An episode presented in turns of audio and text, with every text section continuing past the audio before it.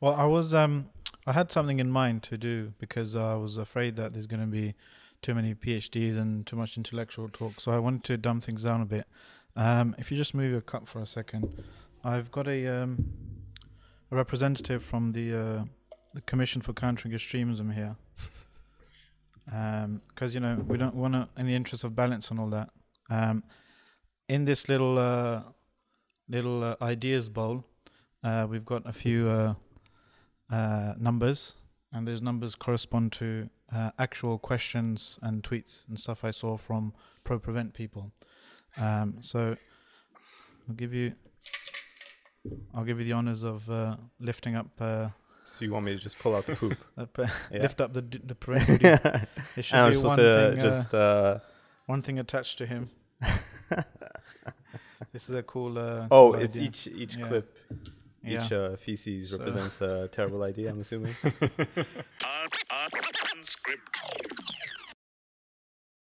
Assalamu alaikum, everyone. Welcome to today's uh, Islam Twenty Unscripted podcast. I'm your host, Salman Butt. Uh, thanks for joining us again. Just a reminder uh, if you haven't already, uh, subscribe, hit the sc- subscribe and the bell notification below if you're watching this on YouTube. Prevent has been uh, in the news a lot uh, recently, in the last week or two, our good old friend. Um, for a few reasons. You know, we had the, a cage report on the alternative pre- to prevent, and we also had a few kind of high profile organizations that found themselves uh, on the prevent kind of extremism list, uh, such as Greenpeace and Extinction Rebellion. So I'm really glad to have two um, experts on prevent now, people who research in this uh, area and in uh, academic capacity. Uh, we have Dr. Tarek, Tarek Younis. Assalamu alaikum. so. Um, you are your research is in prevent uh, or uh, anti-extremism and psychology, right? Um, my research was specifically in how counter radicalization is understood and practiced in healthcare. So Okay. I'm I was much more interested in sort of race and politics in healthcare. yeah, excellent. And as you know, he's uh, a foreigner, so you get extra points. Uh, where are you from?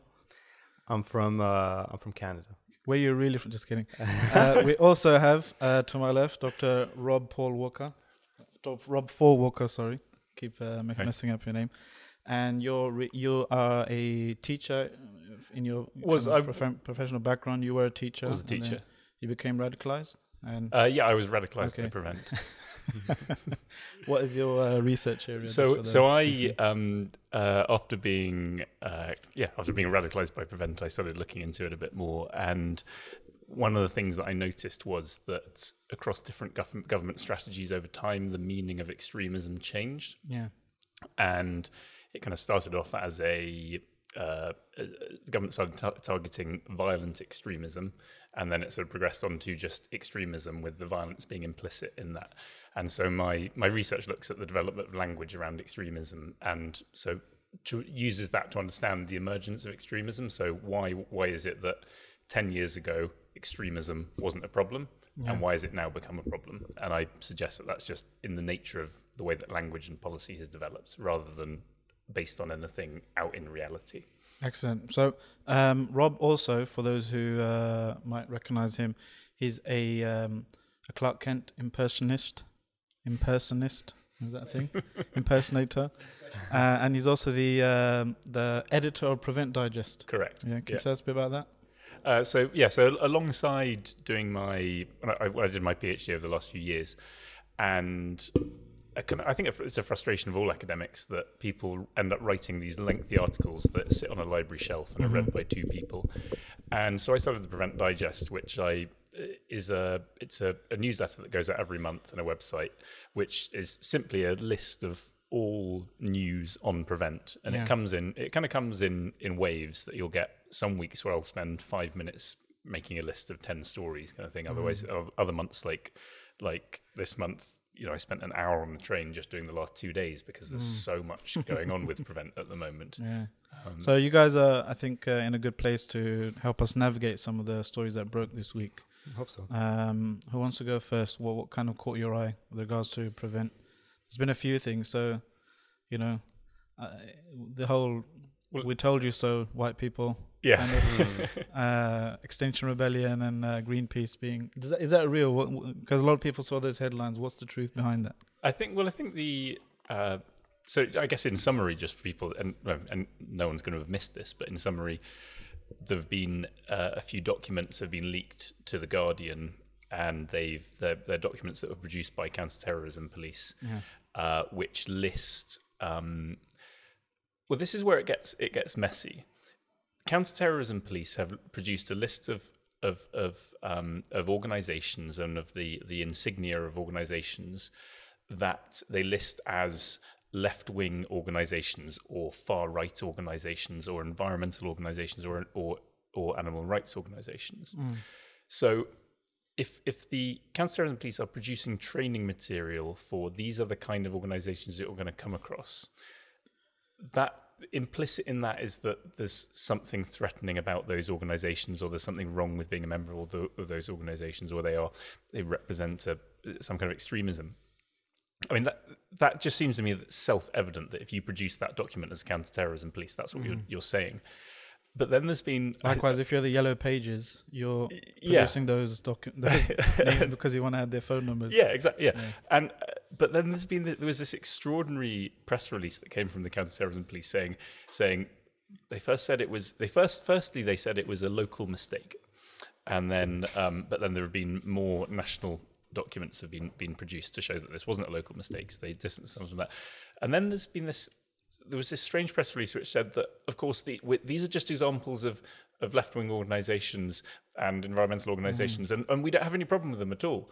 So, well, this doesn't work. Like if you if you are the counterterrorism police and you've listed these organisations as left wing organisations, then you're you're you are describing them as problematic. That's implicit in what you're doing. Um, But just to keep us safe now. yeah. um, but but but anyway, so the, the first one that came out was Extinction Rebellion was the first story that came out that they were listed as extremist, and then it was Greenpeace. And I just I think it's worth dwelling on on one point. I think the f- from from my perspective, and I don't know if you would agree with this, but the the Extinction Rebellion, I think it was their UK Twitter hmm. account. The first um, tweet that they put out, what it absolutely foregrounded the Muslim experience of Prevent. It hmm. said Muslims have been experiencing this discrimination through Prevent for years. Now we've been targeted, which is exactly the right way around that it should be, because that wa- hmm. you know Prevent is born out of the war on terror, the war on terror on Muslims, this idea of a clash of civilizations. And so it's it's really important that that's remembered. And then, interestingly, there have been other when you get into this kind of technology commentators who have been talking about this, and there's been a lot in the past on the kind of Privacy and stuff. well, well, well, no, but I was going to say that there's a lot, lot on in about the tech tech world being kind of very like colorblind and white dominated, and there have been tech commentators who have. There was one guy who did exactly the opposite. He said said that um, that my my problem with prevent has always been on the fact that it it silences dissent. Not and specifically said not about the Muslim experience of prevent, which is, I, I- it's it, I mean, it, it's kind of it, it's it's absurd and offensive to to go out of your way to make that point. But it's it's it's weird that that that was kind of presented as a presumed position of neu- neutrality. Yeah. I think I think that like silencing Muslims is the neutral position, um, which is I mean, kind pragmatically, of that's probably how someone, do, you know, who is impacted by prevent, uh, I suppose, would think that they can get out of, get out of a uh, sticky situation. Just like, unfortunately, many Muslim organizations or individuals, they'll throw fellow Muslims under the bus. They'll oh, I'm not like those people. Yeah, You know, I'm I'm one of the good guys, one of the good ones. yeah. Uh, what impact do you think this is having um, i i that that it has on you know public bodies like the NHS just to have Extinction Rebellion or something listed on the um, by the counter terrorism police? Assalamualaikum guys, sorry to butt in, eh? But if you're enjoying this podcast, please head over to islam20c.com forward slash donate to help us make more. And if you're not enjoying it, head over anyway and help us make better ones. Uh, what impact do you think this is having um, i i that that it has on you know public bodies like the NHS just to have Extinction Rebellion or something listed on the um, by the counter terrorism police? I mean, in practice, it probably won't have um, much of an impact. I think, again, it's just much more revealing Hmm. of what the purpose of Prevent has always been, which is about managing political subjectivity. You know, managing how people think and feel vis-a-vis the government, and that um, you know it belongs to that age-old strategy. You know, ever since World War II, that we need to collect as much information as possible about how people think and how they feel, um, and thereby actually listing as many organizations as possible just gives Mm. more incentive to collect as much information as you can about as many Yeah. people as possible. Um, and this is something that's really, really well known. I'll be honest with you, at this whole thing with Extinction Rebellion, um, I didn't really, it didn't phase me too much. Um, I think there was a part of it where I think many of us had these conversations that such expansions were inevitable. Okay. Not because you hate the environment. I really hate the environment. um, but yeah, no, I think it's not, you know, it's just one of those questions of, you know, this was an, this was an inevitability. And so what, what is it that we're tasked to do right now? Again, it brings, it brings us back to this whole dilemma whereby people are going to start pointing fingers that we're not really the extremists, you know, and the extremists are really out there. Yeah. and that, that's what you- you're alluding to. And i think you know as you were saying rob you know they did they did well in positioning themselves and saying well actually muslims have been discriminated against. But i think people still have a very hard time in trying to understand well um, surely you know it just it's a manner it's a it's a it's a matter of fine tuning right and this was fine fine tuning gone wrong whereby we just need to fine tune it a little bit better um, so I think you know the the the lens has to shift away from the people. You know who's an extremist, who's not an extremist, and we need to reverse that lens towards what the purpose of this term is actually achieving. Yeah. You know, and that's bringing it back towards the government. And it should really not be the government who is defining who who are, who's extremist and who's not. Um, you know, this is They this should is- have some kind of independent commission. yeah, there should be an independent commission. Hopefully, someone I don't know. I'm guessing some Khan or something. someone would be maybe yeah, brown. maybe you actually, right? You're no, okay. Um, yeah, I mean, But I, th- I think that's where, where when you look at what's come out, I mean, I'm I'm uh, I'm a I'm a big fan. I think I think everyone here is of, of imminent critique. You need to look at exact look at what's going on, and what those documents do for us is there was you know some people had pointed out very quickly that they had on one page they had um, fascists and there was a, there was a symbol for there was a there was a swastika. And then on the next page they had exactly the same single, symbol but had like the no smoking bar through it because it was for an, the anti-fascist group. Mm. And and both of these groups Yeah. were seen as seen as seen as extreme. And so you you need to I mean this is my, this is my hope with I was talking to a to a journalist the other, the other day and, and she was kind of saying but like don't you realize you're bashing your head up against a brick wall trying to trying to change any of this? And I mean, it is my my firm belief that that the more ridiculous this gets, it, it's gotta it's got to it's got to you know go away at some point. It's got to be be revealed for what it is, and I and I think that now this this week in the last few days seems to be a an important moment. Um, there seems to be a lack of leadership around what's going on with prevent. Yeah. Um, and, and what I mean by that is that we've had the independent review of counterterrorism legislation was removed just before Christmas um, because because there was there was a legal challenge from Rights Watch. So he gets removed because he's clearly biased. He's he's he's the the main I defender. mean, he literally Prevent. said, I am Lord- biased towards prevent. Yeah, you know, there shouldn't be there shouldn't be a review. You know, and and he he, Um, he wrote the. I didn't realize until this until, until I Lord went back. Carlile. Lord Carlile Yeah. wrote wrote the introduction to the prevent strategy. Yeah, that we yeah, yeah. work under. You he know, was the one who also suggested that it needs to be expanded in public. Mm, bodies, and he was saying, Yeah. "Well, there's not enough help. Why? Why are all these doctors not looking out But for counter Yeah, radicalization?" but but anyway, what, what that means though is that there is a there's a I mean everything that's going on with this current government is messy, but there's something particularly messy going on with prevent because so the options that the government have got hmm. is that there is a they have to deliver according to the statute in January last year, the Counterterrorism Border Security Act said that they had to deliver the independent review of prevent by this July, no, no August, by this August.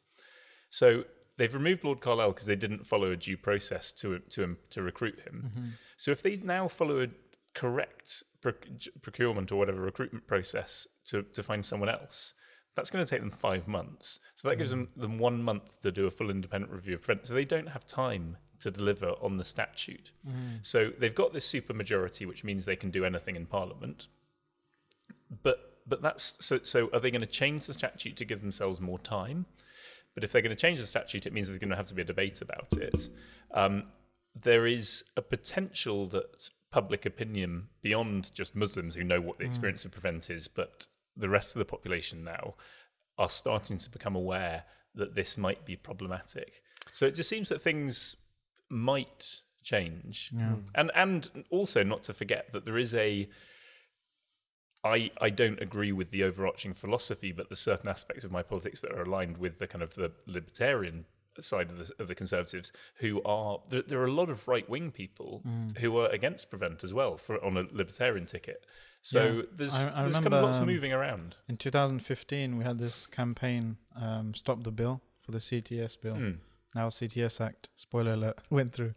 uh, and uh, Peter Hitchens I was, was- yeah, I was gonna say um, he's- yeah, yeah. really kind of um, cooperative. He, Yeah. he he met me, recorded a video with him, you know, talking about you know the tentacles of state uh, kind of control Mhm. going into, and obviously that's his kind of political kind of angle, the libertarian. Yeah. So, um, yeah, there is a there is a there is there's a case for a broad consensus Mm. uh, against prevent, and I think largely it has become toxic over the Yeah. years.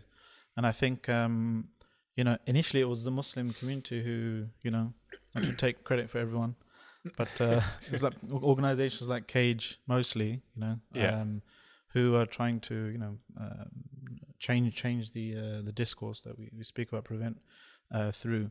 And now you see, you know,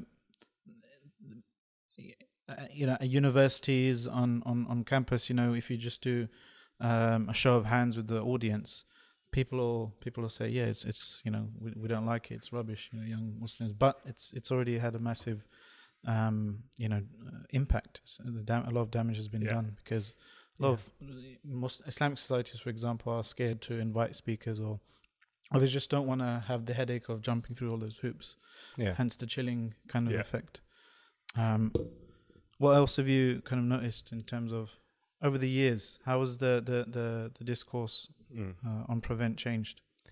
I mean, I think I'll play devil's advocate here and suggest that, in fact, we're seeing more of an evolution than we're seeing its end. I think it's always been constantly evolving. And this is how the problem for, for many people, you know, if anyone's listening to this and they want to research prevent, you know, that's a terrible idea. just don't do that. In fact, you shouldn't really look at any of these policies. We need to we need to look through these policies, right? It's a discussion that we constantly have. What are these policies telling us about how the government is, you know, instituting policies, you know, the political environment, things like that. Um, but one of the main reasons we don't want to look at prevent specifically is because it's so quickly evolving and it changes so rapidly. Um, and I think, you know, given the the the very significant rise of nationalist politics across the global north, you know, not only here in the UK but everywhere else, you know, this type of logic that prevent is providing is one that is very lucrative as an industry. Um, and in fact that many muslims buy into right? Yeah. so again it's always that i think when i when i did my research on prevent i found that you know many muslims were also very quickly i mean i'm talking about if i were to just go to a random mosque and speak with people you know i think people are very quickly to say well it just needs to sort of be shifted towards white people. You know if it was better at catching white people you know you know that would be sort of the the sort of batman that we need Mm. right um Have you actually heard that? batman No, no, no. I mean, Muslims saying, yeah i mean I- I've, I- it, it actually shows up it actually comes up if you ever go to like these Far right public prevent that kind of events um, you know, there's many people involved who generally espouse that view that, you know, it, you know what's funny to me? I'm just gonna say this tangentially. Prevent has such a bad brand, you know, that like there's there's many people. Even I think there was there there was that mayor's um, there was a sort Oh of yeah, yeah, yeah. there was a meeting or a discussion that included Google and the At- mayor of at- London, at Sadiq Google, Khan. yeah. And I don't know who was it who among the speakers had mentioned this, but one of them stated very explicitly that we're we're not prevent. You know, we want to do something counter extremism, but we're not prevent. And you know, I'm surprised. I, I tried to take note of that, but there's so many people who are trying to distance themselves from prevent. Yeah. Yeah. But by distancing, distancing themselves from prevent as a policy, they're really not actually addressing the logic. That's the problem. They're still using the But I, language of but I think going back to your point about the people who uh, that the people that, that start on the wrong foot with an argument against prevent, which is which is the people who slip in, and it's at every every event that we've been to, every event that I've ever talked to. There's someone who'll stick their hand up in the audience, and they'll they'll argue about prevent being improved, and you you point out to them that are you are you aware that you're arguing for more prevent here, and and and but they people always realize that and they then they go oh yeah I, I get it. And, and so that it's kind of lazy thinking that, I think that's part of the. Uh, uh, I I also kind of criticize ourselves, our own organizations, that when we criticize prevent, we kind of um, we, we we we give the impression that we're against them some kind of misapplication of uh, Exactly. you know, oh the Mm. terrorist house and cook a bomb and that kind of Yeah. kinds of stories. They're important to get kind of attention to it, but they don't actually address the Mm. the the systemic issues as the Yeah. science underlying the science Precisely. underlying Yeah. prevent, right? And it's uh, That's it. And I think, I mean, I was just gonna say, you know, sometimes I see that hashtag end prevent, right? Yeah. A lot of Muslims share it, which is good. I think we need to like be very clear, as Cage has been and as other organizations, the Transnational Institute, etc. You know, to me, the main argument I can make very easily that I think most people can immediately appreciate is that we absolutely the the prevent duty, the duty of prevent. sounds, you know, our duty with funny, all the meanings associated with it, the duty of prevent uh, should be abolished like immediately, right? That should have never existed. Yeah. If we're talking about systemic discrimination, we're talking about you know the absolutely atrocious record of human rights abuses, et cetera, that's going on, all the sort of secretive, you know, sort of uh, you know things that are going on in terms of references and who's being referenced and who's being collected in a database, and we don't have access to any of this. You know that that duty was absolutely the worst possible sort of mm-hmm. manifestation of this. But just even if we were to remove the prevent duty, we haven't at all addressed the logic mm-hmm. of how this policy was able to succeed, not only as a policy but as a product. Right? It's mm-hmm. something that's sold so easily to the population that you know you could just tell them like look we have the algorithms we have the information systems you know we can predict human behavior. And so let's let's do it you know? And people are going to be like yeah we can finally stop crime you know we can stop violence. And yet we sort of live in an age of violence you know? Look what paris is burning right now as we Yeah. speak you know? Um so you know there's this there's this sort of like this huge dissonance between the product that's being sold and you can you can feel the comfort that it provides for people. Yes finally we can predict human behavior Yeah. which as we know we'll never be able to do. You know you know people in prevent they love to say we don't really believe in the conveyor belt Mm. theory you know that's and then and then you say what what do you believe in yeah what I do mean, you believe in I oh, it's a science. The science. yeah, it's, it's, a- it's a science. yeah. You know, it's the sort of idea that there's a hundred million factors. We recognize the complexity. In practice, by the way, Yeah. they actually the truth of the matter is they don't believe in one conveyor belt theory. They believe in like hundreds of conveyor belt mm. theories, right? It's just many sort of conveyor belts, which is why they bring in these this, like this list of all Yeah. these various but then- associations. But, Yeah, So uh, just for the the audience at home, what does conveyor belt theory mean? Well, the conveyor belt theory suggests that you know if we can attend to someone's certain behaviors that are potentially risk factors, uh, and we can define them as such, and we can calculate that if someone has this behavior, let's say, on a very simple note, and I'm not exaggerating here, they're angry, right? They're angry Yeah. towards the state in, in any way, shape, or form. That that means they're potentially on a conveyor belt of becoming a radical in the future. Yeah. Um, which is why, as you can see, Whi- which yeah, shouldn't be a problem being a radical yeah, in a democracy. I mean, by but- definition, it mustn't be a problem if we live in a democracy. So that that's what would be Yeah. ideally. Yeah, I mean, this is what a liberal something cool. democracy should be, technically, right? Um, you know, theoretically, you know, liberal democracy should be able to sustain the anger of the population, be able to sort of translate it, right? But um, you know, and we should mention, by the way, it, people in prevent they they espouse all these ideals rhetorically. You know, they're going to say, yeah, of course, we want people to be politically Yeah. radical. I just really want to mention specifically to any Muslims listening to this because I often hear, I've been to many conferences, workshops, um, and you know, speaking with higher ups, and there's this constant push towards, you know, you sort of like re retaking the language. You know, we should we should promote radicalism, Yeah, you know, yeah. or radicalization as a positive thing. Yeah, and it, that happens in at a local level in schools. They they, Yeah. they try and deliver deliver prevent by looking at radicals through history and Yeah. Okay. So it's really, Really? important. Yeah. Anyone anyone who's not white middle class Checkmate. who's listening to this, uh, you should definitely never do that. Just that's not how la- Yeah, that's not how language works. Okay. So you should definitely not go to school and just say, "Yeah, I'm a radical now because you know Prevent told me that's a good idea."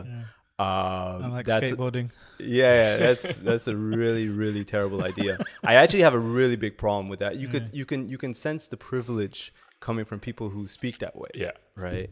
Because in a way they just it just shows that they simply mm. have no understanding of how language works or the the the the commonsensical association between certain non-white bodies you know brown black mm-hmm. whatever and threat. If they were to just go ahead and say i'm a radical Yeah, you know yeah. i mean who knows what's going to happen to them? It's such such mm. terrible advice.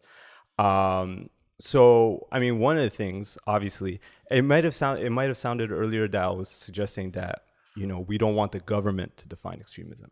But i think we also fi- we need to find a way to overcome this language altogether. Mm-hmm. Mm. The problem with these words and these concepts as you know right? I mean in a way we're we're we have we're not coming to a table whereby we're going to decide what what it is and how it can be defined it's already going to have all these associations. According to how the british public understands these concepts to to represent in terms of people right? We already know that 60% of conservative voters from a recent survey believe that islam uh, I, I think they said islam is a threat to a british mm-hmm. way of life yeah. and there's mm-hmm. been continuously these surveys conducted over and over again. In fact, if anyone wants any hard evidence why prevention never have been a public duty, it's all these surveys suggesting that people, you know, just commonsensically associate threat with Muslims. But but then mm. but then you you also need to recognize that there's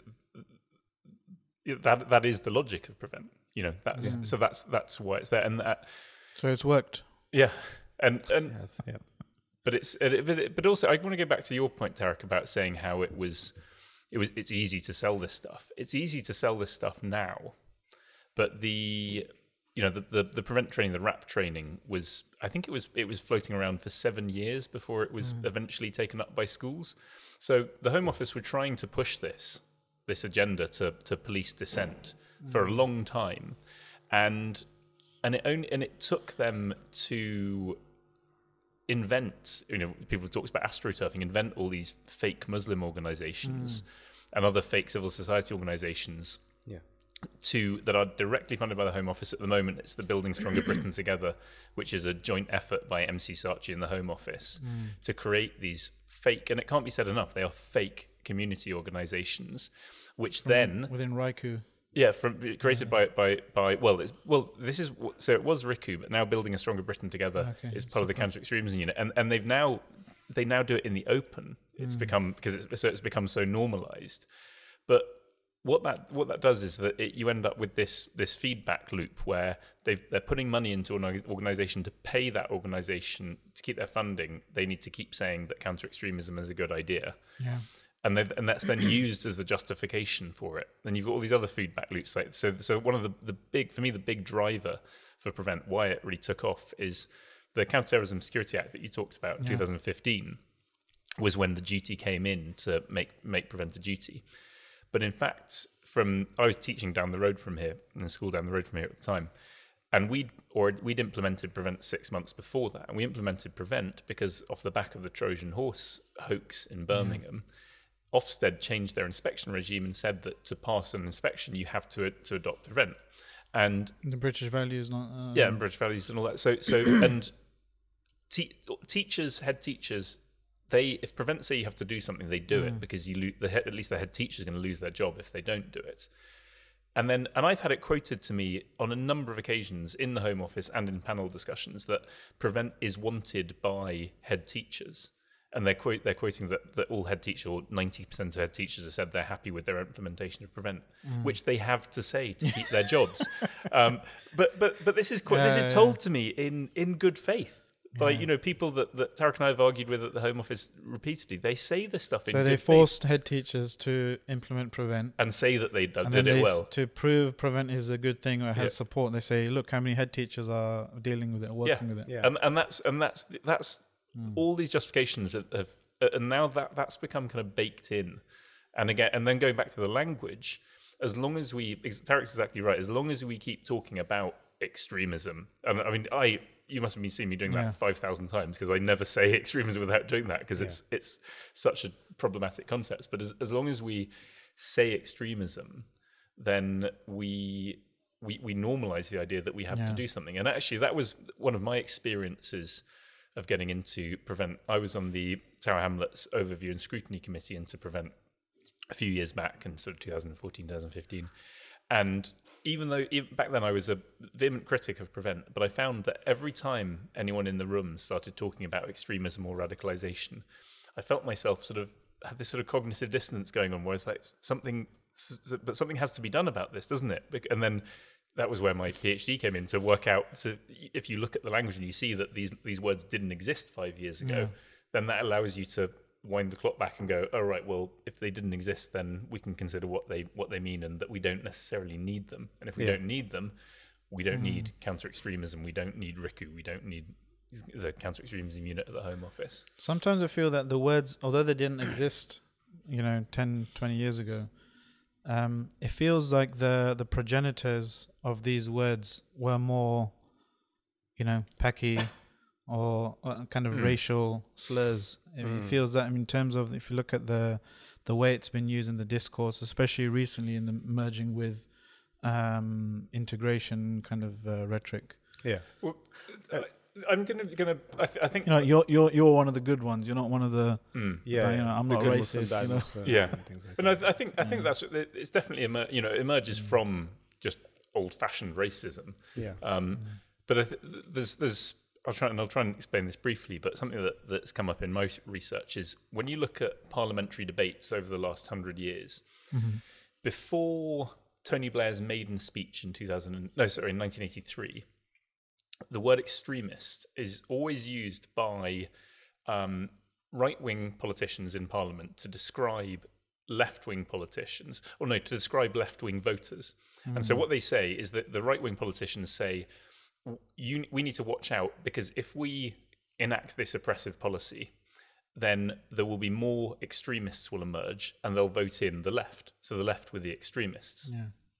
And and that, and there's a kind of cross referencing of that or a triangulation of that by left wing um, left left wing politicians say they they offer the same warning. They say to the right, they say well, you need to watch out if you do that because people are going to vote for us. And it goes one step further that there are a few a few debates where left wing politicians, after the welfare state has been formed, they celebrate the loss of Labour seats and they're celebrating because social hmm. justice has been delivered. They didn't people didn't need to vote for them anymore, so you know things were going well. And then what what Tony Blair does in his maiden speech is he starts describing extreme those extremists as a threat to his party. So he ah. that's that this is the shift to centrism. Hmm. And so I, I'm a strong believer in this in well it's it's it's a it's a it's a it's a mucky messy system and it's imperfect but the parliamentary system that we have in place at the moment does have the as long as you have the argument then you end up getting some kind of moderation out Yeah. of the policy um, and so since since since extremism became a threat to the left, and don't forget it was New Labour that created the first counter extremism strategies, Yeah. the first version of Prevent. That that whole parliamentary calculus, that whole balancing act that was going on in Parliament, has been completely lost. And I would argue that that is one of the one of the reasons that we've since then, since New Labour, had this race to the right because there's no, none of that moderating factor. There's, you never hear in Parliament anymore. You haven't heard in Parliament for the last decade someone on the left saying you need to watch out for that policy because more people are going to vote for us. It's just not that's just not part of the discourse anymore. But that was that was constantly in debates Hmm. before you know going going back over the last hundred years. Okay. Well, I was um I had something in mind to do because I was afraid that there's going to be too many PhDs and too much intellectual talk. So I wanted to dumb things down a bit. Um, if you just move your cup for a second, I've got a um a representative from the uh, the Commission for Countering Extremism here. Um, because you know we don't want to, in the interest of balance and all that. Um, in this little uh, little uh, ideas bowl, uh, we've got a few uh, uh, numbers, and those numbers correspond to uh, actual questions and tweets and stuff I saw from pro prevent people. Um, so I'll give you, I'll give you the honors of uh, lifting up, uh, So you want me to just pull out the poop? up, Yeah. lift up the d- the prevent. and There should I'm be one thing, just uh, one thing attached to him. this is a cool. Uh, oh, cool it's idea. each each Yeah. clip, Yeah. each uh, feces So- represents a terrible idea. I'm assuming. It's the the prevent duty. That should be uh, the next sort of push. Yeah, we just call prevent duty instead. All right, so these represent these. Did you actually write this on toilet paper? Yeah. No, no, no. It's not. I mean, Yeah, I'm saying that's that's an impressive yeah, it's effect. good. Somebody. It's- Uh, and it's only Rob and I who are gonna appreciate this detail. it's gonna get a You zoom? could have done it, we get a close up? It's good to have You your. You could have done it on regular paper, it's but good- you actually did it on tissue. it's good to have your work acknowledged. this is actually tissue. I It's thought it'd be too tissue, so- disrespectful to do it on. Yeah. Um, toilet so roll, but, it's uh, uh, it's a five. It's actually a. It's actually a kitchen roll. So, and if anyone, and it hasn't been used. okay, so one, two, three, four, five. Uh, not all Muslims are terrorists, but all terrorists are Muslims. So That's, yeah, that's I so mean that. w- mainstream. That was that was. Yeah. I was Yeah. on Radio Four Moral Maze the other day, and exactly that that was told. That was said to me. okay, So, so I So it mean, must it- it's it's, Yeah. su- it's such a. I mean, it's also really been discussed to death at this Yeah. point. and I think it. You know, if anyone who's listening, um, is interested in, in sort of hearing more about how the discipline of terror or terrorism developed. You know, I really recommend the book. Um, it's actually called Disciplining Terror. Um, and you know, she, if you actually look at it historically, how was terrorism always sort of allocated as a term? Um, you know, you'll notice even she gives examples of how like an attack on Israeli soil was considered an act of terrorism, but the same sort of, you know, similar act, you know, mm. conducted on Palestinian soil wasn't. And this comes down to this idea of how do we code, etc. You know, I mean, in a way, if you want to really sort of so in a way, it's true. in a way actually how are we how are we even differentiating between Yeah. what sort of violence is and is not ideological and it comes down even to racist acts of violence. You know someone i had someone once approach me on the street in berlin and he was he was about to attack me right? I mean the only reason why the attack didn't go through is because i had a friend who stopped him and he was able to And stop him before i uh, sort of recognized what was happening. Sorry? And you got some sick moves. yeah yeah i was already uh, i was in the bus. while my friend was fighting him off. Um, but you know, the person who was attacking me, he was screaming, you know, "You're dirt! Get out of my country! You're dirt!" Right? So let's pretend he killed me. So he didn't really didn't like Canadians. He really, really didn't like Canadians. I, I, I think. Um, Must yeah. be the accent. that was it. That was it. Uh, so let's pretend he killed me, right? I mean, at that point, how many attack, racist attacks have occurred Yeah. That are ideologically motivated that mm. we can trace to what ideology, what are sort of wolves. political motivations? We can trace all these things, right? Mm. So at the end of the day, you know, terrorism has always been a highly questionable construct. and so when people bring up these these terms, you know, I mean, at the end of the day, what they're really just admitting to is their own ignorance of mm-hmm. being able to think even remotely critically of mm. what terrorism is. You know, how is it defined? You know, how is it how's the data been collected, etc.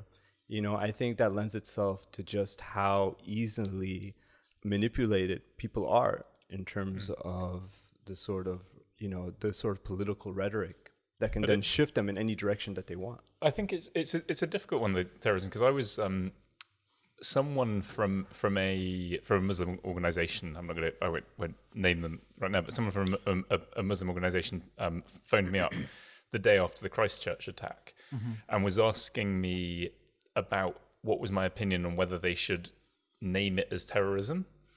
So this was a white lone wolf terrorist attack and and it was it was it was it was an interesting conversation because I complete I agreed with the sentiment that terrorism is a useless term. It's an unhelpful term. Mm-hmm. But then in that instance, it's a kind of the argument for more prevent, isn't it? Like, Yeah, I, yeah. I, so my advice was, well, I think that ship has sailed. We're using that word now. And to decide not to use it, even if you're deciding not to use it for this kind of meta theory that we ought not to be using terrorism, on the white guy in Christchurch is is problematic as well. So we kind of mm. we're kind of that for me was an example of why in some instances we're stuck having to use the language. Um, What and I- about the argument that once we use it more and more and it becomes clearly ab- more and more absurd for everyone to see, when you, for example, start applying it to um, white people or non-Muslims who do similar crimes to Muslims who are labeled as I, I really disagree with this Not logic. I must admit. I think the more we use it, the word terrorism will always, always uh, privilege a certain population. Always, yeah, right? I think there's no way to expand it that it won't. I mean, even Alexander Bissonnette, the the the Quebec shooter, mm-hmm. the, the Quebec mosque shooter, he wasn't charged with terrorism. Mm. I mean, we wanted then what we want to argue that this person should be charged with terrorism, Yeah. and the I lawyer. think there's a difference between charging someone under terrorism laws because terrorism laws clearly there's an argument that they're, mm. they're useless. There's no need Yeah. for them, and we have enough laws Yeah. to you know yeah. for criminal behavior. But the word terrorism, you know, in, in terms of getting out of getting it out of our language, what about kind of diluting it to the point where it's completely absurd? I don't think we have that power. You know, hmm. I So, it- so, it- so it- what's it- but I- what's the move then? What do we? you know, I think that lends itself to a much bigger conversation. You know, I'm sure about language and you know to what it, to what extent you know we're able to go past these sort of terms that are incredibly incredibly racist at, hmm. at their at hmm. their foundations. Um, I think anything that is very well recognized to be racist shouldn't be used Yeah. such as a term like terrorism. Um, I think we can just we can always demand that we're specifying the exact behavior. I mean, if someone because someone can be called a terrorist, as we know from the recent criminal, uh, you know, the Criminal Terrorism Act of 2019, because they recklessly supported ISIS, for example, right? So mm-hmm. they said or did something that somehow reflected that group, and therefore, you know, they're going to start being called terrorists at that point. Um, but it can also now reflect someone's behavior for taking a van and you know driving mm-hmm. over a bunch of Muslim congregants leaving a mosque. So the term itself, I think, either we specify it very specific, like we mm-hmm. have to agree that when we mention it, this is what I mean by terrorism, right? And I think fine if someone wants to talk about it that way, but in a way, you're not. You're only lending, I think, more oxygen to that discussion. I, I'd rather just I'd rather go beyond it. You know, if you're going to label a certain act as political violence, so let's have a wider discussion of what political violence is. You know what I mm-hmm. mean? I mean, I'd rather always shift that gaze back towards towards power. Look up, you know, you got to punch up. Who is not if if we're using terrorism, who is not right now currently being allowed to be seen, uh, you know, within the realm of terrorists or extremists or radicals? And one thing we know for sure is the political class, right? I mean, we know politicians can literally say anything that's extreme, right, and just get away with it, Unless you're Jeremy Corbyn. unless you're Jeremy Corbyn. Yeah, I mean, he uh, he Or, he- or he's any, anyone on the left.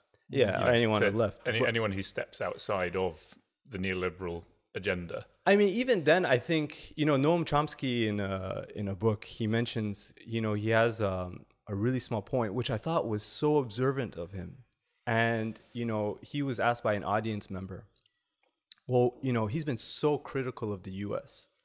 So why is it that he hasn't been like shut down? Like you know, im- imagine if any one of us you know, at least any one of us were were as No as mate. radical No, I can say what I want. as radical or as critical as Noam Chomsky has been. Um, you know, we can really Uh, imagine. The most is he's described as a far left writer or something. Mm. yeah, he's Uh, not like a But I mean, Noam Chomsky, I think was left. Yeah. was he was very reflexive because Yeah. he was saying like, look, you know, I'm an old white man. You know, I mean, they if anyone tries to shut me down in any way, shape, or form, it often reflects. You know, I reflect the exact qualities of the people who are shutting us down. yeah. You know, so he's sort of like a no-go zone. You know, you got to sort of Mm. let him be able to go around and speak because you shut you shut down someone like Noam Chomsky, you're shutting Mm. down a certain a certain sort of set of criteria or qu- characteristics that we don't want to shut down. Um, and so I don't have an answer to this. I think though, as a rule of thumb, I avoid I, I avoid radicalization. You know. Um, That's a relief. I, I, I have to say that, you know, for the sake of my family. prevent. My wife always tells me, you know, be sure that, you know, be sure you get that statement out there. Um, but you know, you mean but you you avoid know getting caught? but you know, I'll do that even, let's say, with depression. You know, someone Mm. comes to me and says they're depressed. You know, I can have ten people come to me and say that they're, they're depressed, but the the label eventually is meaningless when you actually start opening up the people's experiences Mm. right? And I think there's something, you know, I understand that there is an element of shorthand that's necessary. That shorthand should never be institutionalized to the level of governance, which, which is what we're seeing with radicalization. But moreover, you know, I think there is something about, you know, the fact that giving oxygen to something as racist as radicalization or terrorism is only fueling a fire mm-hmm. that we won't ever be mm-hmm. able to control. And I think case in point here is actually all these surveillance capitalists, Google, Facebook, Twitter, they're all in on this. Mm-hmm. And we know that the, the the the sort of unregulated expansion of surveillance technologies uh, that Google and Facebook and others have been able to employ is specifically a result of the war on terror Yeah. Yeah. right? I mean, right now we're entering. I think uh, you know there's a book called uh, "The Age of Surveillance, Surveillance Capitalism." I, I, I really agree with sort of the idea that we're entering an age right now where really all our behaviors and thoughts, you know, are are are being codified, are being analyzed, reharvested, resold back to us in different ways, and um, In transmission. and But, we that, but that's that's the Yeah. hypocrisy, isn't it? That, that the and I think it is worth talking about left and right. That the right has this this this this belief in being realists, and that's the way the world is. But then we'll use for a corporate agenda yeah. will use data to manipulate people. Mm. So it's like you you you are fixed as being a Muslim and having a certain radical agenda, but then for this corporate agenda, that's fine. We can we can alter what we want, how we want people to, people to be, and it's just this this rank hypocrisy at the heart of, of the right. Absolutely. Yeah. Okay. Okay, well, let's. Uh, Oh yeah. Sorry, you want We're to going go a through bit too intellectual poop. again. uh, your turn, Rob. Okay. By the way, do you, um, speaking of terrorism, um, do you um, use the global terrorism in uh, database? GT, Do I use it? Yeah. I mean, that person or research who and stuff? attacked me on the street would have technically Yeah. counted, you know, based on their definition. He should have been a Yeah. statistic, but he's not. Because Right. even in, in that, I mean, it's it's funded by the Department for Homeland Security, so it's not exactly some you know uh, friendly whatever Mm. you can argue. But Yeah. even that, you know, um, sometimes in my spare time, I'm kind of a boring person. Um, I just go and use the advanced search feature. Right. Okay. so uh, oh boy. so the the, uh, the the the the latest complete year they have for the UK statistics of um, attacks described as terrorism. They have a few, bit of nuance in that. Yeah. Um, so the most broad kind of all the buttons checked from um, 1st January to 31st December 2018. Do you know how many terrorist attacks there were? Either foiled or successful ones. I'm not even going to Let's try do a guess. little. Uh, do a little. No idea. In the UK. Yeah. yeah. It's, Uh, this is Probably this is a the thing of, of it, it, the big question is is how who's who's told us how many Yeah. they've foiled? so that's Yo, you're including foiled. This, Sorry, no, this I, I is didn't even catch this that is word. actually this is actually um, done by what's reported in the news. yeah, Right. it's always done by what's Yeah. reported in the Yeah. news. So it's highly problematic, yeah. but yeah. yeah. So, what is it? Uh, any guesses? No, I'm not Uh, going to it's guess. it's it's hovering around the hundred. I can't remember exactly. The where- year before was 103. Yeah. I can't remember exactly my mind. But, this, uh, but the, the, the whole thing of foiled terrorist Yeah. attacks is this is again this is it's worth worth considering. It's it's only in recent years that we now have the the, the British security Yeah. services used to hover around in the background, apparently keeping us safe. Yeah, and I'm you know I'm sure that some of that James Bond. some of that did happen. They were James Bond. They they made sure that there wasn't a panic on the streets and they kept Yeah. us safe. And doing as history, you know, brilliant Mm-hmm. reporters like Ian Cobain in his book, The History Thieves, have revealed that they did some really, really nasty things over the years, and they probably continue to do some really, really nasty things. Um, but they did it in the background. It's only in the last few years that we get we now get press conferences held by the head of head of the security services telling us, and we're meant to trust them, how many how many Yeah. plots have been foiled. So so they're now part of this the same agenda that those those fake civil society organisations are part of to to maintain their funding to show that they're needed, to show Yeah, they're doing yeah. important work. The security apparatus is doing this, and and they're and it's in their interest. This is another one of those feedback loops. It's in their interest to hold a press conference that I just walked in Liverpool Street, just walked past a load of a load of counterterrorism police with guns. It's in their interest to make sure that everyone is Yeah. scared because then they get more funding. Yeah. And we've got this constant feedback, That's, feedback uh, in that's the- everything. that's that's the systemic issue. That's the Yeah. systemic part of it. That's one. It's a institutional. major, major Yeah. issue. And by But the way, I think f- like that sort of future-oriented risk aversion Yeah. is something that we can we can document goes back a long time, right? Yeah. It's just right now with technology, it's been able to be it's it's been able to be streamlined, so Yeah. efficiency. So you really want you know you really want Yeah. to just dig into that poop, you know, just take it out, man. Go on. No, no, about, you gotta about, just- about the to, to complete the GTD thing, the Yeah. global terrorism Yeah. thing database. How many of those 103 foiled or successful attacks were carried out by Muslims or planned by Muslims? Take a guess. Very few. I don't know. Quarter. I mean, it Give me could be 50 percent, 50-50. I think they So like to 50. it. What do you think? twenty-five percent. Three. Three. And Okay. this is the this Right, GD, yeah. GTD. Yeah. It's not like some Muslim friendly organization Yeah, yeah. like MCB or something. They said out of the 103 odd terrorist attacks, including foiled ones, only three of them were quote unquote either Muslim extremist or jihadi inspired. They have a few names. So I just kind of went through them. So it would have been a nice collating round those. number if it wasn't for the Muslims. Yeah. Yeah. So the majority are basically um, kind of Yeah. uh, Irish, either Republicans or Unionists. or yeah, that there you go. Yeah. Um, I understand. Which which and and that's um the the the the, the appreciation of the st- the states theorizing yeah. to the extent there is any theory of, of, around Republican terrorism, um, is you know there is no counter extremism policy or prevent in Northern Ireland, Yeah. and and I've found over the years if you speak to people in the army about prevent, they particularly older people who who served in Northern Ireland during the Troubles, they immediately they're the first people to the first white people to go, oh, this is a problem because they've they've seen that. The, and I They think this is what this happens, it, the interesting thing is that- is that the army for for all of the the, the atrocities that, that the army have done over the years, you know, and you know, I think every, mm. everyone, anyone would accept that.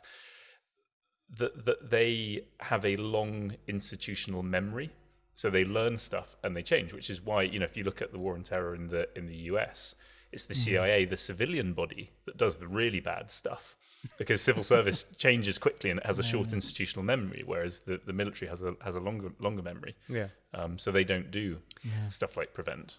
I, I just want to add a quick point because I think I think we need to also give a sort of historical take on this, and I'm just going to do this very quickly, um, because we can I think we can talk about um, terrorism databases and all that for a long time. Fanaticism is not a new concept, right? And I, I think in a way, Yeah, well, I have my um, sh- fair share of my fans as well. Love you guys. uh, so I see you have a lot of fanatics following you. we can't say that out loud. That's what Uh, fan is short for, isn't it? Um, yeah, me I mean, Twitter, I, I, I think it's just important to mention that you know I think there's a lot of historical sort of analysis you can do of how, you know, according to different countries, how the governments would define who the fanatics are, Yeah. right? And we know we know that like Martin Luther King was considered an extremist, and I think these are sort of ideas that are um, generally understood. But I think there's a particular thing about Islam and Muslims, um, and we we we need to sort of highlight the fact. In fact, there's a really good book called um, "Fanaticism on the Use of an Idea," um, and it traces sort of a, a history of fanaticism going back to the Enlightenment. And one thing that's very Fanaticism or fanaticism? fanaticism. use which one uh, is following you? So the use of fanaticism as the a use of fanaticism as as a as, term. a as like a label. Okay. You know, you're a Right. fanatic, I'm a fanatic, who's a fanatic, right? So we know it's really ambiguous. And in fact, Mm-hmm. the the author of the book, um, Alberto Toscano, he he actually shows how certain people were calling other people fanatics, but by a different definition, they were fanatics, mm-hmm. right? But that's mm. not really the point. One of the things I think he highlights really well is that, in fact, uh, you know, throughout Western history, at least starting from the Enlightenment, that we can recognize, Islam was always the quintessential sort of fanaticism. yeah. You mm. understand? There's a history of Western civilization vis-a-vis Islam and Muslims, Yeah. vis-a-vis particularly Muslim subjectivity. Yeah. That's always had. There's always been a sort of issue. You know, to what extent we can allow, you know, Muslims to sort of, um, you know, I mean, not even allow. You know, to what extent you know, Muslim subjectivity can ever be a part of European civilization. for What do you mean Muslim subjectivity there for our audience? Well, I mean, in the sense that, you know, um, this idea. I mean, it can because your can Muslim itself- subjectivity will be different to Yeah, But I, yeah. but I think but this, this Der- Derrida takes this further and, and makes the point Yeah. repeatedly that Europe can't exist without Islam. Yeah. Without without a foreign view of Islam, Exactly. Europe doesn't exist. to define its other. Its other, and, and and and you know this is why in you know in, in our living memory there's been so much there was so much debate around Turkey joining joining the EU and Yeah, Turkey sure. could never be allowed to join the EU because because the EU is a Judeo-Christian I project. Yeah. Pakistan would have a better Yeah. because of the. I'd rather be a Paki than a Turk. yeah. The, the Turk has been uh, the quintessential kind of uh, other for for the the Englishman. Yeah, yeah. Yeah. history with that. and Germany as well. Yeah. That mm-hmm. discussion. I mean, back when I was in school, that was that was really salient. But I think it's just this idea that you know the sort of that that sort of fanaticism mm. is inherent to Islam, and that that that's a very long-standing belief. That's mm. very sort of indigenous here, so to mm-hmm. speak. Um, and so, as much as like all these databases are, I think, trying to, you know, objectify it and try to sort of like, okay, we're gonna see more more broadly. I think in a way, it take these they they end up taking a very ahistorical and sort of Yeah. acontextual sort of approach to these things. You know what I mean? Assalamualaikum guys, me again, reminding you to head over to islam21c.com forward slash donate to keep the lights on on Islam21c. We pride ourselves on being independent and being funded by the grassroots community. Speaking of fanatics, uh, I think I'm a bit of a Quaker Street coffee and bubble tea fanatic now. Uh, this Assam tea is very nice. I asked them to put, not put the bubbles in because it's kind of weird. Then But, it's uh, not a bubble tea. It's just a tea. it's a bubble tea minus the bubbles. Uh, that's uh, Tea with that's, the that's straw. like Yeah. blasphemy area for me, man. All right, back to the uh, pro prevent person. There you Okay. So I take out a Yeah. poo paper clip. That actually sticks to his butt, huh? Yeah, Yeah. it's a magnet. That's man. You gave It's a lot of uh, magnet. you gave a lot of good thought to this. yeah. Right. I am. okay. According to Salman's dirty toilet paper, it is number 11. Ah, okay. So the uh, prevent uh, is not all that bad because 95% of prevent referrals don't lead to any action, according to the Home Office's own statistics. So there.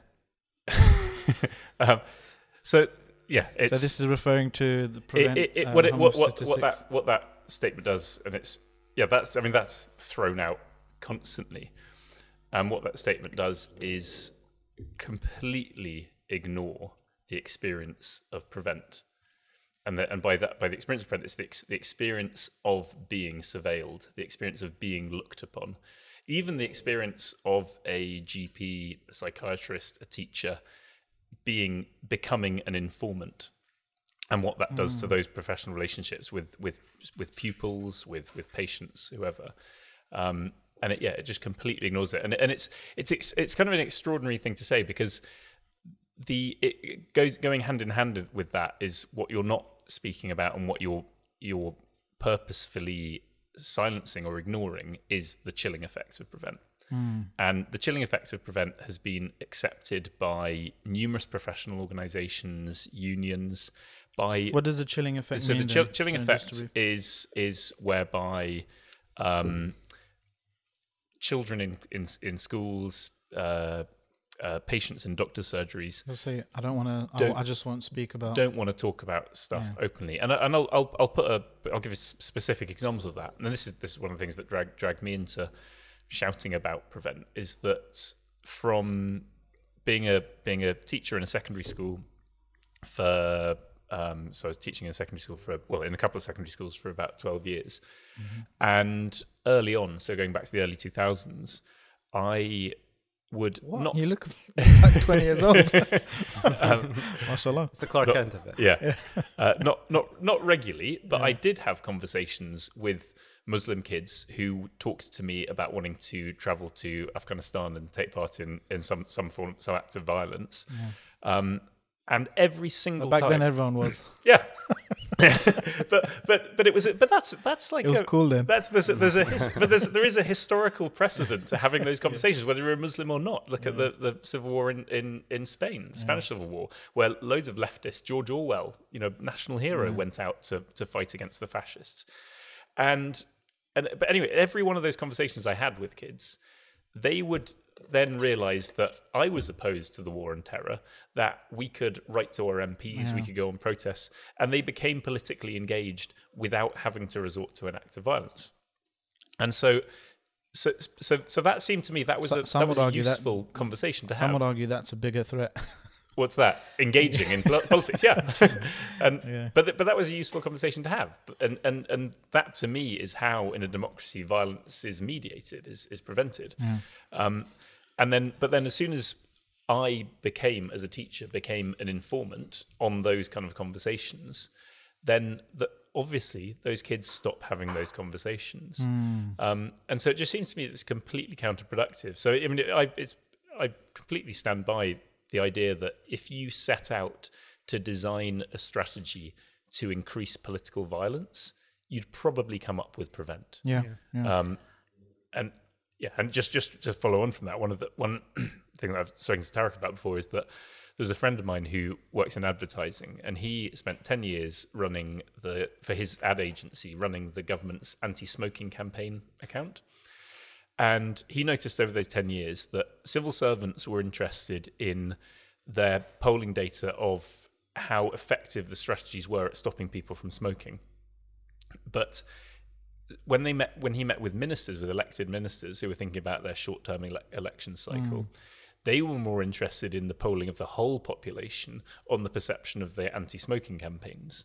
So what they wanted to know was that did it look like they were being tough on bad people, the smokers, and so it didn't matter back you know 15 years ago when I used when I used to smoke it didn't matter that every time I saw one of those anti-smoking adverts I had a cigarette. It made me associate and have a cigarette because that's not what they were for. Reminded you. they they weren't for stopping people from from smoking and they never they never had that effect. Um, and and prevent you know as we've talked about here the you know Muslims have become the the bogeyman. It's it's about being being tough on bad people. And so it feeds into you know it absolutely feeds into the rise of the right and and you know this the, the, the sort of the new right politics. Yeah. I mean, my uh, my barrister Paul Bowen. Um, yeah, when we before we went into court for the judicial review against Prevent, he Mm. said to me, and I was just kind of asking, what do you, what do you think this is all about? He said, governments don't make policy based on research and science. They make policies based on being seen to be doing something. Yeah, Mm. So I think that's the issue. I mean, we because we're we're we're talking about prevent now and it affects us. we look at that, but like you said, smoking, environment, all kinds of stuff. There's a huge delay between the lab bench Mhm. and, and knowledge production and actual policy. And I think everyone, anyone who's involved in anything critical, anything kind of, uh, you know, science or research oriented, the, all of those people get, get annoyed at the Yeah. government and government policy, all, all, all a host of things. Yeah. Um, you know about the the ninety five percent statistic though. I was Mm. actually curious that, um, because they say ninety five percent of prevent referrals in for kids lead to no further action. I was just wondering what percentage you'd get if you randomly and blindly just Yeah. Stop people in the street. Mm. What percentage of human beings are criminals? Or or or, or, or dis- display Display- display, yeah. indicators based Yeah. on some pseu- pseudoscientific logic that could be used to suggest that they might be future criminals. Yeah. because I suspect it would be far less than ninety five percent. So Yeah. the prevent kind of apparatus would have But- but the- would have Look, the, the, the statistic itself yeah. is absolutely meaningless. You can't compare it. There's no there's no there's no standard to compare it to, Mm. right? What is what is a good? I think the Statistic. control would be They're they're, they're are you more it. are you more successful at catching people on a pathway to some kind of crime if you just randomly Mm. stop someone walking the street or But- coming out of the but yeah, yeah, but where e- even even then, how how how would you even quantify that? I mean, Yeah, the whole absolutely. point is that the reason why they're selling that 95% is because it's a good looking number. Yeah. You know, most people will just read it and be like, "Wow, 95% of people are innocent." You know, like this can't be a bad policy. You know, it's just showing that it's, It's just effect- showing it's how good effective- everyone is. It's effective at mm. proving people's innocence. That's what they're trying to say, mm. and there's such a large number of it. But it's an effectively meaningless number Yeah. because we don't know anything about it. I mean, just to really harp on that point, you know, let's pretend it was somewhat, you know, proving that something was effective. It's not capturing the, the full effect, right? I mean, I, I, I, I I often bring up the, the, the metaphor of a mayor poisoning a city, right? And, you know, he's doing it to catch all the rats. I just made it. I should have mentioned the rats first because there's a mayor poisoning a city. It doesn't make any sense. Quickly. Just like, I should just stop at that, huh? The mayor poisoning a city and just move on to the next point. Um, so a mayor wants to stop, you know, he wants to catch rats and he's going to poison a city. And, you know, he catches the rats. Let's pretend he does. But Yeah. people, a lot of people get sick, right? So, you know, what Prevent is setting out to achieve is not the only Yeah. qualifying standard, right? Mm. The whole, the, the total dissolution or destruction of Muslim civil society can be considered a different factor Yeah. of Prevent, you know? And how are we going to mm. quantify that? There's an element of the fact that it has to be quantifiable 95%, mm. you know? I I don't want to dig into the sort of intellectual history of mm-hmm. why that's the case. It has to be a number that people can that can people can understand, but also that the government so you can can put, take. make a bar chart. Yeah. really. yeah, But- yeah, but- but exactly. I've, I- I've it's, been, it's very I've been important. having this argument with, But- with I've, I've had it with you with Yeah. you before as well. Of since I think I first it first came up in 2013 was getting involved in conversations with people who were arguing for the Home Office to release the prevent statistics. That's been like an ongoing discussion, hasn't it? And then there was great celebration. Was it what 18 months ago when they first released the mm. statistics? And I've actually always argued that we shouldn't be asking for statistics. We know what's wrong with prevent. We don't need to see any of these numbers. And, and and all it does is it, it sits here. It, we we sit here talking about the numbers. Um, I mean, thankfully, we haven't been dragged into talk, talk, talking about what you know, trying to read the statistics. But there's so much energy spent. Well, there was so much energy trying to get the statistics out of the Home Office. So all of that activist energy went into that, and then the statistics come out. So what? And then there's then there's there's dissection of the statistics. People have written books about the statistics. It's we we know what's wrong. You I, know, I, we- I, I think though there's something about the statistics that are important just to say that um well wait a second this is really really problematic if 95% are innocent right and we can just To say be honest, the five percent were probably innocent as well. yeah, that's Yeah. true. That's right. No, that's a very good point because Yeah. they just went through some sort of Yeah, yeah. intervention, and we know it could be like a mental health intervention. Mm. So it could be like some Muslim kid who's just angry, Yeah. right? And they're like, "Oh, this kid has like antisocial behavior or whatever, Mhm. and he needs Yeah, mental one, health intervention." one thing I, I heard as But- well from a mental health kind of practitioner is that well we, our budget has been completely yes. uh, Yeah. starved. So there's that ent- there's an element of incentivizing. So there's so many elements of this, and I mean, Hmm. I, I've um, I've written about this because it's it's really quite significant, at least in terms of first of all understanding that these 95% of the people, first of all, Hmm. they're in a police database for seven years. Okay, That's not that's not a non-issue, right? The fact that it could be literally, I mean, how many over the years right now have been referred to prevent, you know, let's say tens of thousands.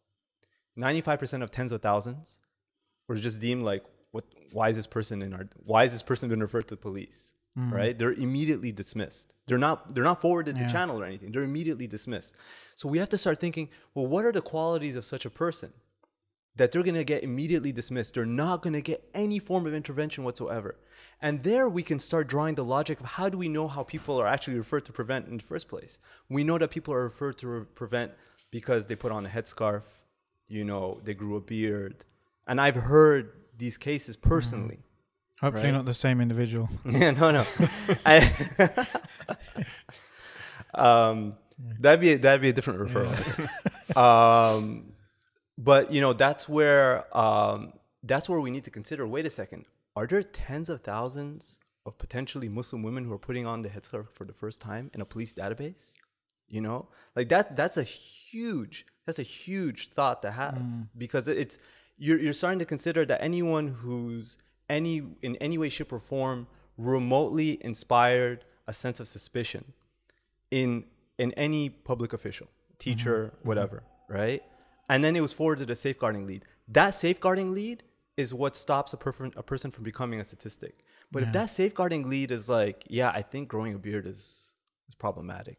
I mean, one person was telling me about um, some uh, strange grid of numbers found in uh, an inmate cell, and he was going to refer him to something. I've heard much worse. I mean, Turned out to be a Ramadan calendar. yeah, yeah, yeah. I mean, I've I've Prayer, prayer You times know, cal- I, yeah, we, we joke about this, 18 degrees. but these these these things are not um, you know these things are really really Yeah. problematic. Can you explain what you meant by incentivize for the audience? So- Sure.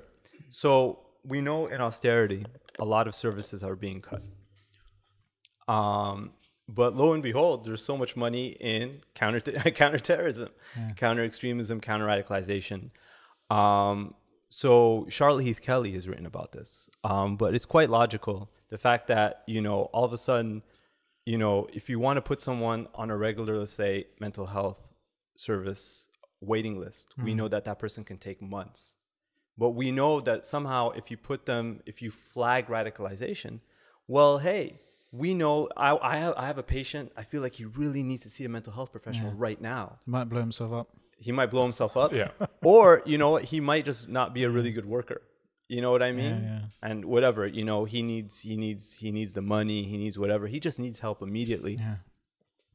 let me let me flag radicalization because now this is the issue with this, with the fact that prevent will incentivize that people will get mental health services If it's there, it's going to be And used. uh, I've got Yeah. a specific example of that. I was giving a talk at the, was in a debate at the Law Society in 2014, and I think that that date's relevant because it's that this means it's been going on for at least five years and probably long before that. And there was a social worker in the audience who stood up and, and said she, she said that he, she has repeatedly made prevent referrals for people that she is trying to give support as in her capacity as a social worker and who she recognizes are in desperate need of housing. Mm. And she knows that the only way that she's going to get them at the top to the top of the list and into into into in some some form of secure housing is to make a prevent referral. So that then this is back to those feedback loops that I was talking about with mm. Ofsted and schools and everything. So at least for five years, we've got the Home Office. Forget the pre- prevent statistics that we get given. The Home Office are looking at all of these referrals and saying, and they and they can look around the country and say, look, there are that many in Birmingham, that many in, in central London or whatever, and that that tells you if you're a civil servant that we need prevent Yeah. Mm. because these trusted professionals the social workers are making those referrals um, and it's just yeah and it's that's happening in ev- every in every facet of I, I think I just want to say this is why it's so important. Whenever I speak about prevent publicly, um, I'm talking about a countering violent extremism industry, and I always emphasize industry because I don't think we do so enough. You know, the moment these sort of like statistics come out, is this idea of supply and demand, right? Oh, there's so many referrals, so something is happening. Therefore, there's more demand for it, you know, and there's more of a case that the prevent, you know, Yeah. you know, the government can make to to you know take more of its budget because they're saying, well, look how many referral statistics we have, Mm. um, and this is really quite significant also in the global sale of countering violent Yeah, extremism. I mean, we know that security exports is one of the largest growing exports of the UK, right? And you know, counter radicalization, countering extremism is actually one really big facet of that. So the more they can collect any form of statistics, the more they can actually make a sale. and I think there's something here that's really, really significant. And it's also that on that export of it's it's it's no coincidence that prevent like strategies were so rapidly taken up by kind of particularly autocratic, despotic, you know, um, states because that's you know it is it is it only fits into an authoritarian logic. I mean, even here, if it's there, it's going to be used. Even, even divorce lawyers, I hear, are, are, are using in divorce proceedings um, to get custody of kids. A lot, a lot of Yeah. people are kind of arguing their spouse is an extremist or on the pathway to radicalization as well. Yeah. So but, if but, it's, and, if and I think, but I think this is where this is where this is Yeah. all. It, it's. It, people, I think I think a lot, a lot of people, a lot of white people think that this is a very niche Muslim issue that we're mm. talking about. And actually, to use to use your case as an example, I was talking to a defamation lawyer the other day who works with celebrity clients, and he he was getting quite excited about your case because around defamation, and it's because it feeds back into you know, the, the law that's being used by celebrities around defamation as well. So it's all of this is is connected. It's far it's it's and this is what you you were talking about at the mm. beginning is this is indicative of a malaise across the whole of society rather than just this uh, sort of niche Muslim issue. Yeah, excellent.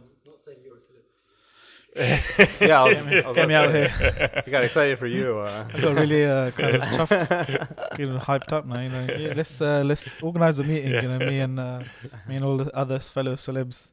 Okay, let's do one more round of this quickly. Go ahead. Get to prevent duty. I'm still impressed by the the, Yeah. ti- the tissue paper. I mean, It's this It must have to been- detail. That's what we like. it must have been much more Truancy. difficult for you as well. it, it required a lot. I was actually thinking of trying to write the whole question out, but then I thought um, that's too much headache. Can just add that in post. Did you do it on the toilet?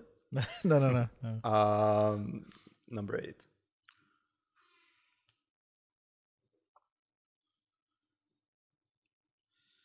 Uh, okay, this is probably relevant to you.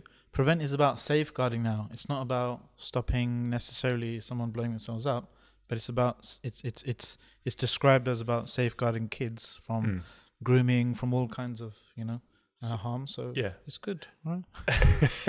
Safeguarding is good. Why So, do you pre- hate kids? prevent prevent is is is a, is a prime example of bureaucratization and bureaucratization rem- distancing us from a problem.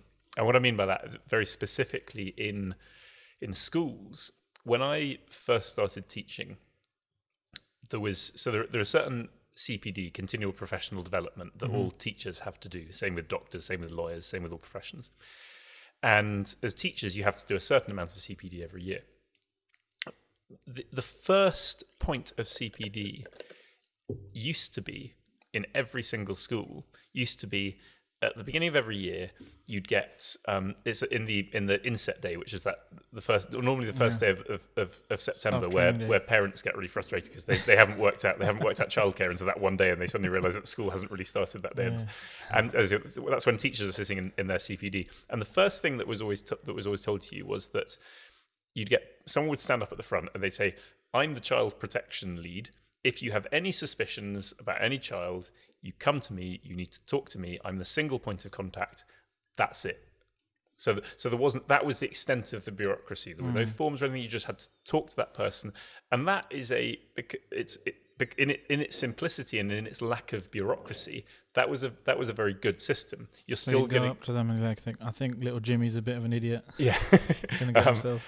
but you know, but and and and you do Is get that coming from experience? yeah yeah. I feel like that was hyper. Damn, Jimmy. Um, but but but then then so now now when it comes to safeguarding first of all you've got to do your prevent training which is taking over the other professional development that you might have it's, it's, it's taking up hours of, of the teacher's training time but it also creates these these questions about because no one can sit through prevent training.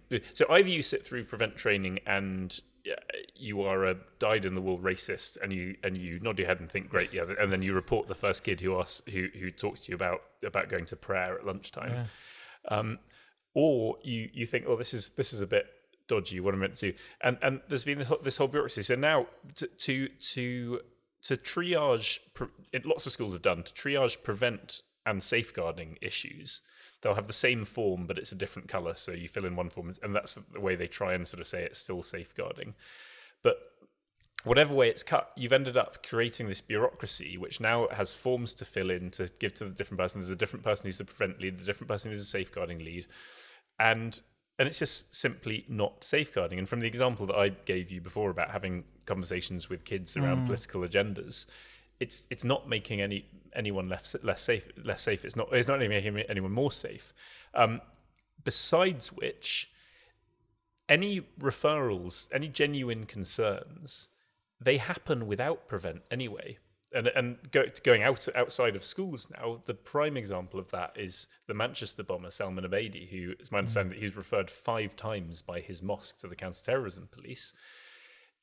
Referrals that that they've said they would have made without prevent in place anyway, because they were genuinely concerned about this guy and what he what he was going to do, quite rightly. Mm. But and we now know from the prevent statistics that the counterterrorism police had a spreadsheet with seven thousand referrals on it that year, and they didn't. They're they're under resourced because of austerity, and they didn't get to them. Yeah. They didn't get to those five referrals. So that is a, a prime example that prevent the existence of prevent has prevented the t- the police from doing their work, which you know. Stopping an actual crime. sto- and stopping an actual cri- actual crime because of prevent because of those mm. those referrals that have been solicited by Prefe- prevent and referrals that would have happened anyway. Assalamu alaikum guys, last reminder I promise. Head over to islam21c.com forward slash donate to help this movement get to the next level. So we have genuine, high quality media articulating Islam in the 21st century and developing confident Muslims impacting the world for the better. Yes, of course. There is- Stopping an actual crime. And stopping an actual cri- actual crime because of prevent because of those those referrals that have been solicited by prevent and referrals that would have happened anyway. I mean, One of the quotes is, "Oh, you're always c- complaining about prevent. Um, what's the alternative? What do you suggest? You know, Mm. to keep us safe from terrorism?" And Yeah. one of the things is stop doing prevent Yeah, exactly. Stop doing prevent. because it's counter. It's actively counterproductive. I think that's something we need to keep Mm. repeating because, you know, the racist in the street, he's not going to agree with all that intellectual stuff about, you know, um, structural racism and, and, and uh, Islamophobia and all that kind of stuff. But what he is going to agree with is if it's actually making me less safe, then you Yeah, know, but also Yeah. also going going back to the the racist in the street, the not to Make it- make it- offend any street enthusiasts. no, not to offend all the racists on the street. yeah but but but this this this also that that idea of the chilling effect as well is having having taught in london schools you also come across white racist kids and and i want to have the conversation with them. I want them in the classroom in a safe environment to say something mm. that is that we can then thrash out and we can get we can kind of we mm. can unpick and diffuse that, Beat 'em that up tension. Later yeah. Um, with your words. I mean, there's no doubt that like you know mm. any any government you know structured management of subject like political subjectivity in any way, shape, or form, political experience, any management of that is always going to backfire. Like there's no doubt about that. You know, um, and in a way, that's exactly what Prevent is doing. I mean, the idea of safeguarding itself was also just ridiculous. It, it was something that just came up to them later, and they're like, ah, okay, it seems like this was should have been safeguarding all along. You know, because it's gone in in phases. it's gone in phases, and it's one of those preventing it- it- violent extremism, then Exactly. non-violence, then British values, Some British Yeah, values, yeah, and fundamental it's- values. well, I mean, all these things are always and they're always coexisting as well. And the, and the last right? the last iteration of that is worth pointing out. It was safeguarding, and then mm. and you can see it in kind of waves on Twitter of all the CVE workers. Yeah. And the last the last one, which is I think has been quite effective, is is going after white racists, going after the Yeah. far right, and then and then saying, "So look, we're not racist." yeah, And that that was definitely. I mean, there that- was there was a move there. To, that that would have been a good. out. I think that would have been a much better question than uh, poop number eight. um, that is I- one of I the think- questions actually. okay, we can get to so that I if you like. so, uh, I mean, I can uh, maybe just address that, but you know, I just want to mention that it's really important to emphasize that you know there were very good safeguarding measures regardless i mean myself as a mental health professional you know someone who's about to commit an act of violence to themselves or others has always been known you know just intuitively we know to contact the police but specifically in mental health i mean s- Snitch. someone has written Scary as I, something with a bubble tea. yeah you said ditch right um That's where snitches end up. um, you know, I think the, the this very notion of like just sort of you know it, breaking that that trust. It is a snitch ultimately. no, it is. I I'm mean, kidding. I'm kidding. it, right, it, it hurt. right. It hurt a little bit, but I'll hide my feelings just for now. You know, I think there's something to be said about how ultimately, you know, it's just adding a certain Yeah. layer of something that didn't Mm. need to be added Yeah. right? And that's why you notice in prevent it's very moralizing. And by moralizing, I mean there's a strong sense of good and evil in the prevent training. And mm. an example I give from my from my research, you know, there was a, a psychologist in a in a prevent training, you know, and the prevent trainer is like, we got to do this, we got to do that, and she's like, wait a second, why are why are we doing this? And because it's the right thing to do. precisely someone turned someone turned to her and said you know very very sharply said we're just trying to save lives and you you sense how moralizing it's so palpable Yeah. right? That's how it's being sold. Because intuitively you're you're you're not adding anything substantial. You're creating a whole different managerial structure hmm. which belongs to a wider sort of corporate system of like we need to sell a threat and you know Yeah. it belongs into the hmm. larger military industrial complex which we don't have to get into. But just on, on, on like the point of safeguarding, most people in healthcare at least are like, this is really awkwardly in safeguarding. And that's what Charlotte Heath Kelly found out in Yeah. her in her survey, mm-hmm. right? Of like NHS professionals. They're like, actually prevent is not really doing or adding anything besides this added layer which doesn't really make any sense. Right. I'm not saying even if like they all agreed it would still be okay. It's not about like public Yeah. opinion.